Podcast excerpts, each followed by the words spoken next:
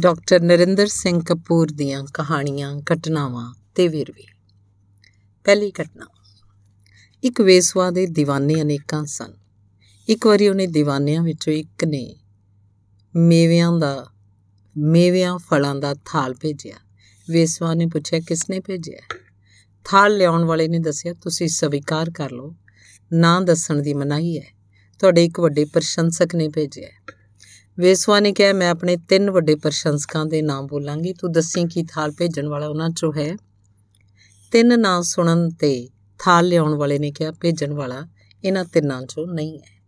ਵੇਸਵਾ ਨੇ ਫੇਰ ਕਿਹਾ, ਮੈਂ ਚਾਉਣ ਵਾਲੇ ਦਸਾਂ ਦੇ ਨਾਮ ਬੋਲਾਂਗੀ। ਤੂੰ ਦੱਸੀ, ਥਾਲ ਭੇਜਣ ਵਾਲਾ ਇਹਨਾਂ ਵਿੱਚੋਂ ਹੈ? ਵੇਸਵਾ ਦੇ ਮੂੰਹੋਂ 10 ਨਾਂ ਸੁਣ ਕੇ ਥਾਲ ਲਿਆਉਣ ਵਾਲੇ ਨੇ ਥਾਲ ਭੇਜਣ ਵਾਲਾ ਇਹਨਾਂ ਦਸਾਂ ਵਿੱਚੋਂ ਵੀ ਨਹੀਂ ਹੈ ਕਿਹਾ। ਇਹ ਸੁਣ ਕੇ ਉਸ ਵੇਸਵਾ ਨੇ ਕਿਹਾ, ਉਹ ਕੌਣ ਹੈ?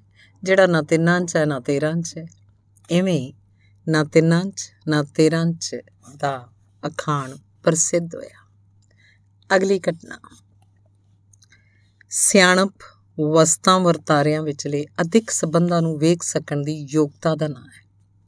ਸਿਆਣਪ ਬੜੀਆਂ ਮੁਸ਼ਕਲ ਸਮੱਸਿਆਵਾਂ ਦੇ ਬੜੇ ਸੁਖਾਲੇ ਹੱਲ ਲੱਭਣ 'ਚ ਹੁੰਦੀ ਹੈ। ਨਿਊਟਨ ਨੇ ਹੋਰਾਂ ਵਾਂਗੀ ਸੇਬ ਡਿੱਗਦਾ ਵੇਖਿਆ ਸੀ। ਪਰ ਕੇਵਲ ਨਿਊਟਨ ਨੇ ਗੁਰੂਤਾ ਦਾ ਗੁਰੂਤਾ ਦਾ ਸਿਧਾਂਤ ਲੱਭਿਆ ਸੀ। ਨਿਊਟਨ ਸਿਆਣਾ ਸੀ, ਬਾਕੀ ਅਕਲਮੰਦ ਤੇ ਗਿਆਨਵਾਨ ਹੀ ਸਨ। ਇੱਕ ਵਾਰੀ ਇੱਕ ਵਿਅਕਤੀ ਤੰਗ ਪਹਾੜੀ ਰਸਤੇ ਤੋਂ ਕਾਰ ਰਾਹੀਂ ਆ ਰਿਹਾ ਸੀ ਤੇ ਉਹਦੀ ਕਾਰ ਪੈਂਚਰ ਹੋ ਗਈ। ਬੜੀ ਮੁਸ਼ਕਲ ਨਾਲ ਤੰਗ ਰਸਤੇ ਤੇ ਇੱਕ ਪਾਸੇ ਕਾਰ ਖੜੀ ਕਰਕੇ ਪਹੀਆ ਖੋਲਿਆ ਡਿੱਕੀ ਵਿੱਚੋਂ ਲਾਉਣ ਵਾਲਾ ਪਹੀਆ। ਜਦੋਂ ਲਿਆਇਆ ਤਾਂ ਪਹੀਆ ਉਹਦੇ ਹੱਥ ਚੋਂ ਨਿਕਲ ਗਿਆ। ਪਹੀਆ ਤਾਂ ਉਹਨੇ ਫੜ ਲਿਆ, ਪਰ ਲਾ ਕੇ ਰੱਖੇ ਹੋਏ ਨਟ ਬੋਲਟ ਡੂੰਗੀ ਖਾਈ 'ਚ ਰੁੜ ਗਏ। ਬੜਾ ਪਰੇਸ਼ਾਨ ਹੋਇਆ।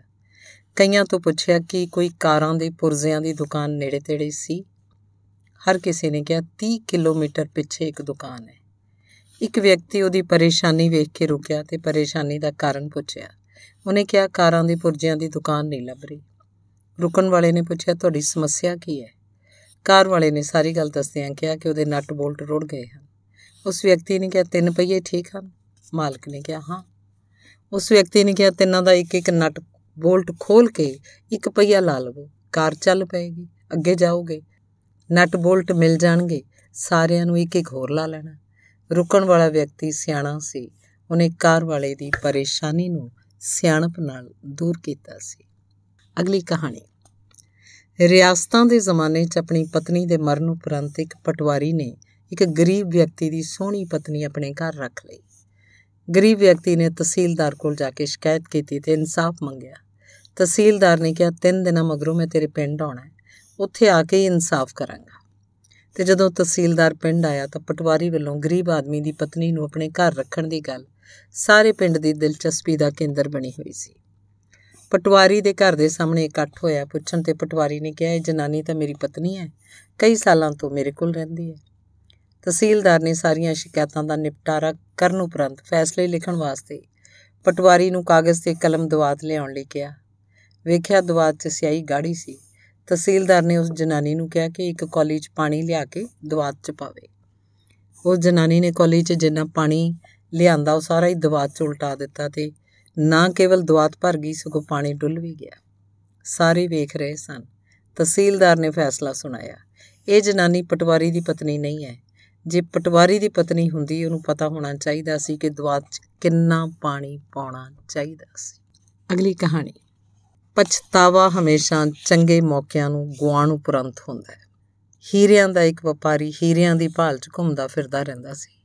ਉਹਨੇ ਕਈ ਵਾਰ ਸਸਤੇ ਮੁੱਲ ਤੇ ਹੀਰੇ ਖਰੀਦ ਕੇ ਮਹਿੰਗੇ ਮੁੱਲ ਵੇਚੇ ਸਨ। ਇੱਕ ਵਾਰੀ ਉਹਨੇ ਇੱਕ ਕਸਬੇ 'ਚ ਇੱਕ ਸਧਾਰਨ ਸੁਨਿਆਰੇ ਦੀ ਦੁਕਾਨ 'ਚ ਇੱਕ ਹੀਰਾ ਵੇਖਿਆ। ਕੀਮਤ ਪੁੱਛੀ।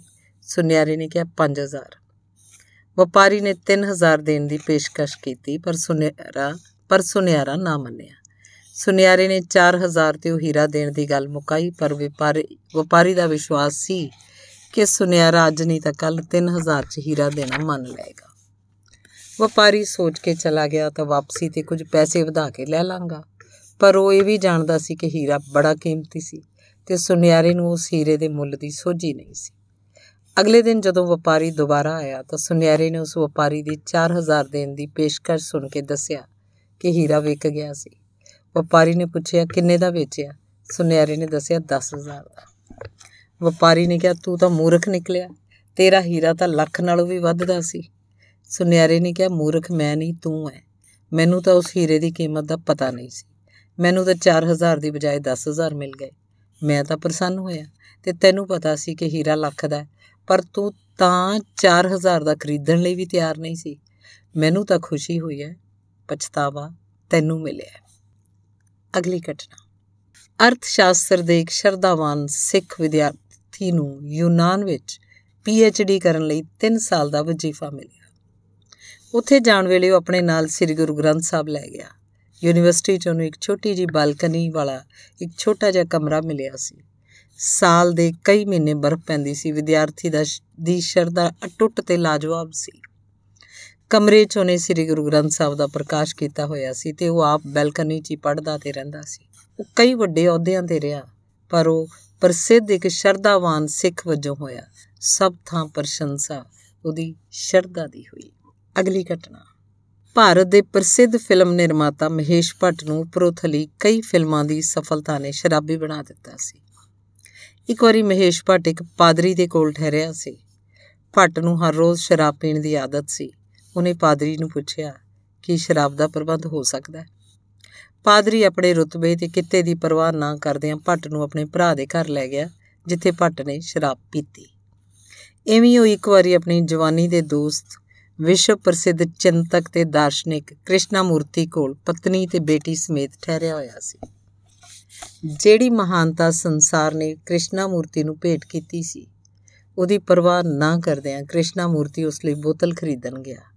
ਸ਼ਰਾਬੀ ਅਜਿਹਾ ਵਿਹਾਰ ਇਸ ਲਈ ਕਰਦੇ ਐ ਕਿਉਂਕਿ ਸ਼ਰਾਬ ਨੇ ਉਹਨਾਂ ਦੀ ਸੋਚਣ ਸ਼ਕਤੀ ਨੂੰ ਇੰਨਾ ਕਮਜ਼ੋਰ ਕਰ ਦਿੱਤਾ ਹੁੰਦਾ ਹੈ ਕਿ ਉਹਨਾਂ ਦਾ ਜੀਵਨ ਬੇਨਿਮਾ ਹੋ ਜਾਂਦਾ ਹੈ। ਜਦੋਂ ਕ੍ਰਿਸ਼ਨਾ ਮੂਰਤੀ ਕੋਲ ਰੁਕੇ ਹੋਣ ਦੌਰਾਨ ਭੱਟ ਨੇ ਸ਼ਰਾਬ ਪੀਤੀ ਹੋਈ ਸੀ, ਤਾਂ ਉਹਦੀ ਪਤਨੀ ਆਪਣੀ 5 ਸਾਲ ਦੀ ਬੇਟੀ ਉਹਨੂੰ ਸੰਭਾਲ ਕੇ ਉਸ ਘਰ ਦੀ ਰਸੋਈ 'ਚ ਚਲੀ ਗਈ। ਮਹੇਸ਼ ਭੱਟ ਨੇ ਲਾਡ ਨਾਲ ਜਦੋਂ ਆਪਣੀ ਇਸ ਇਕਲੌਤੀ ਬੇਟੀ ਨੂੰ ਚੁੰਮਣਾ ਚਾਹਿਆ ਤਾਂ ਸ਼ਰਾਬ ਦੀ ਹਵਾੜ ਕਾਰਨ ਬੇਟੀ ਨੇ ਤਿਉੜੀ ਪਾ ਕੇ ਮੂੰਹ ਪਰੇ ਘੁਮਾ ਲਿਆ। ਬੇਟੀ ਦੇ ਮੂੰਹ ਫੇਰਨ ਤੇ ਮਹੇਸ਼ ਭੱਟ ਦਾ ਸਾਰਾ ਨਸ਼ਾ ਲੈ ਗਿਆ। ਉਹਨੂੰ ਲੱਗਿਆ ਜਿਵੇਂ ਬੇਟੀ ਨੇ ਉਹਨੂੰ ਨਕਾਰਾ ਕਰ ਦਿੱਤਾ ਸੀ। ਉਹਦੀ ਹੋਸ਼ ਟਿਕਾਣੇ ਆ ਗਈ ਕਿਉਂਕਿ ਸੰਸਾਰ 'ਚ ਹਰ ਚੀਜ਼ ਨਾਲੋਂ ਉਸ ਲਈ ਉਹਦੀ ਬੇਟੀ ਵਧੇਰੇ ਕੀਮਤੀ ਸੀ। ਮਹੇਸ਼ ਭੱਟ ਨੇ ਉੱਥੇ ਹੀ ਉਸੇ ਪਲ ਪ੍ਰਣ ਕੀਤਾ। ਉਹ ਕਦੀ ਵੀ ਆਪਣੀ ਬੇਟੀ ਨੂੰ ਆਪਣਾ ਮੂੰਹ ਪਰੇ ਨਹੀਂ ਲਿਜਾਣ ਦੇਗਾ ਉਹਨੇ ਉਸੇ ਪਲ ਹਮੇਸ਼ਾ ਹਮੇਸ਼ਾ ਲਈ ਸ਼ਰਾਬ ਤਿਆਗ ਦਿੱਤੀ। ਇਹ 5 ਸਾਲ ਦੀ ਇੱਕ ਧੀ ਦੀ ਕਰਾਮਾਤ ਸੀ। ਅਗਲੀ ਘਟਨਾ। ਇੱਕ ਨਵ ਵਿਆਹੇ ਪਤੀ ਪਤਨੀ ਹਨੀਮੂਨ ਲਈ ਅਮਰੀਕਾ ਗਏ ਤੇ ਲਾਸ ਵੇਗਾਸ ਪਹੁੰਚੇ, ਜਿੱਥੇ ਹਜ਼ਾਰਾਂ ਲੋਕ ਕੈਸੀਨੋ 'ਚ ਜੂਆ ਖੇਡਦੇ ਸਨ, ਜਿਹਨੂੰ ਮਨੋਰੰਜਨ ਕਿਹਾ ਜਾਂਦਾ ਹੈ। ਨਵਾਂ ਵਿਆਹਿਆ ਪਤੀ, ਪਤਨੀ ਤੋਂ 10 ਡਾਲਰ ਲੈ ਕੇ ਜੂਆ ਖੇਡਣ ਗਿਆ। ਪਤਨੀ ਥੱਕੀ ਹੋਈ ਹੋਣ ਕਾਰਨ ਹੋਟਲ ਦੇ ਕਮਰੇ 'ਚ ਹੀ ਰਹੀ। ਪਹਿਲਾਂ ਉਹ 20 ਡਾਲਰ ਜਿੱਤਿਆ, ਫਿਰ 100 ਡਾਲਰ ਜਿੱਤ ਲਏ, ਅਗਲੀ ਵਾਰ 1000 ਡਾਲਰ ਜਿੱਤ ਲਏ। ਜਿੱਤਦਾ ਜਿੱਤਦਾ ਉਹ ਲੱਖ ਡਾਲਰ ਜਿੱਤ ਗਿਆ ਤੇ ਉਹਦਾ ਹਰ ਦਾ ਕਾਮਯਾਬ ਹੋ ਰਿਹਾ ਸੀ।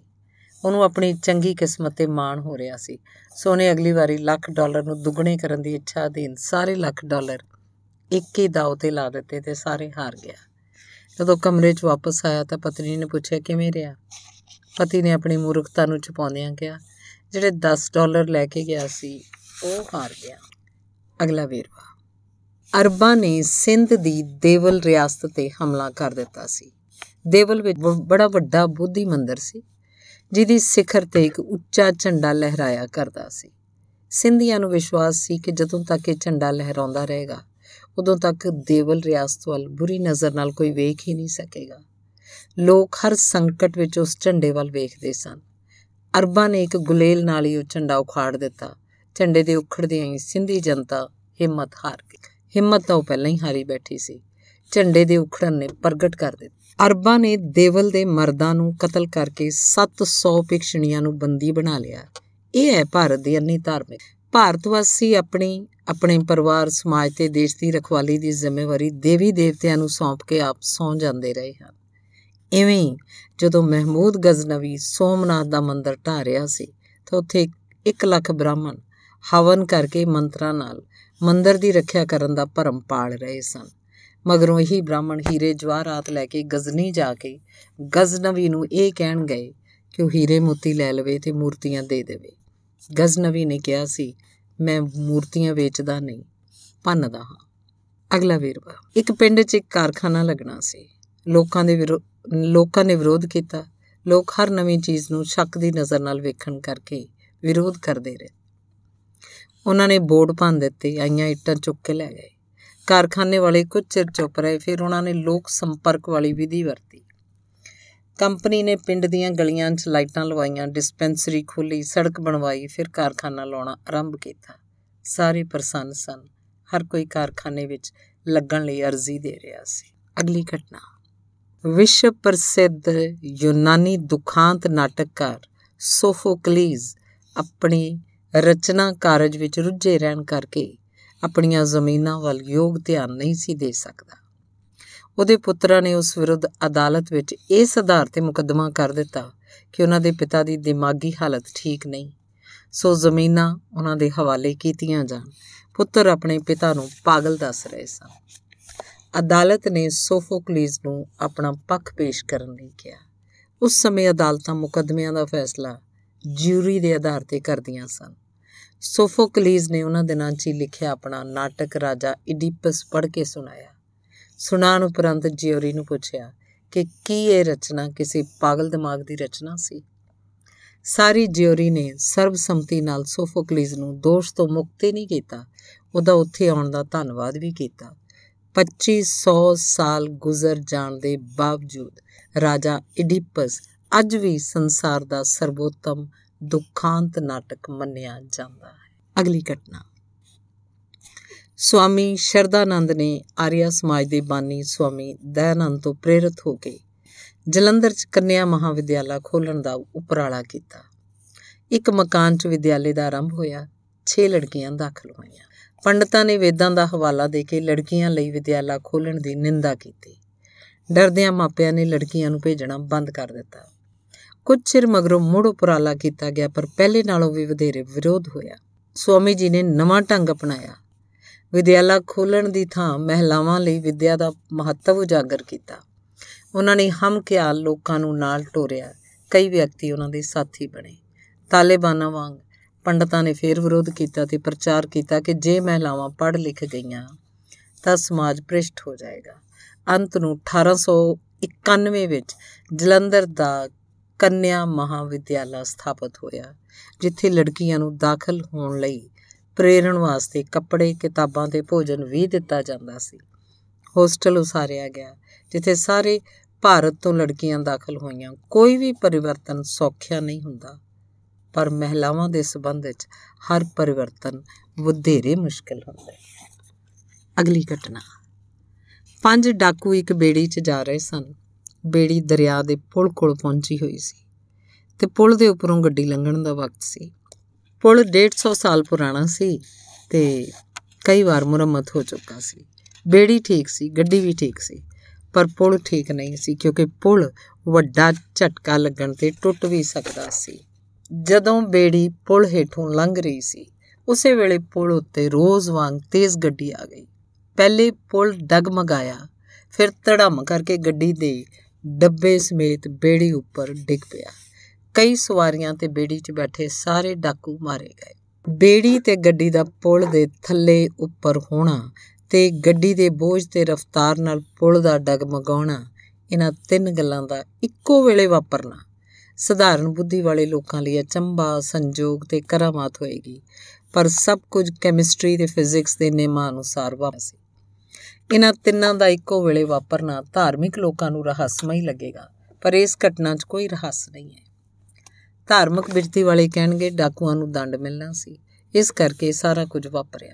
ਪਰ ਜਦੋਂ ਉਹਨਾਂ ਨਾਲ ਗੱਡੀ ਦੇ ਕਈ ਹੋਰ ਮੁਸਾਫਰਾਂ ਦੇ ਅਜਾਈ ਮਾਰੇ ਜਾਣ ਦੀ ਗੱਲ ਕਰੋਗੇ, ਉਹ ਕਹਿਣਗੇ ਕਿ ਉਹਨਾਂ ਨੇ ਵੀ ਜ਼ਰੂਰ ਕੋਈ ਪਾਪ ਕੀਤਾ ਹੋਵੇਗਾ ਅਜਿਹੀਆਂ ਘਟਨਾਵਾਂ ਨੂੰ ਇਹ ਲੋਕ ਕੌਤਕ ਤੇ ਕਰਾਮਾਤ ਕਹਿਣਗੇ।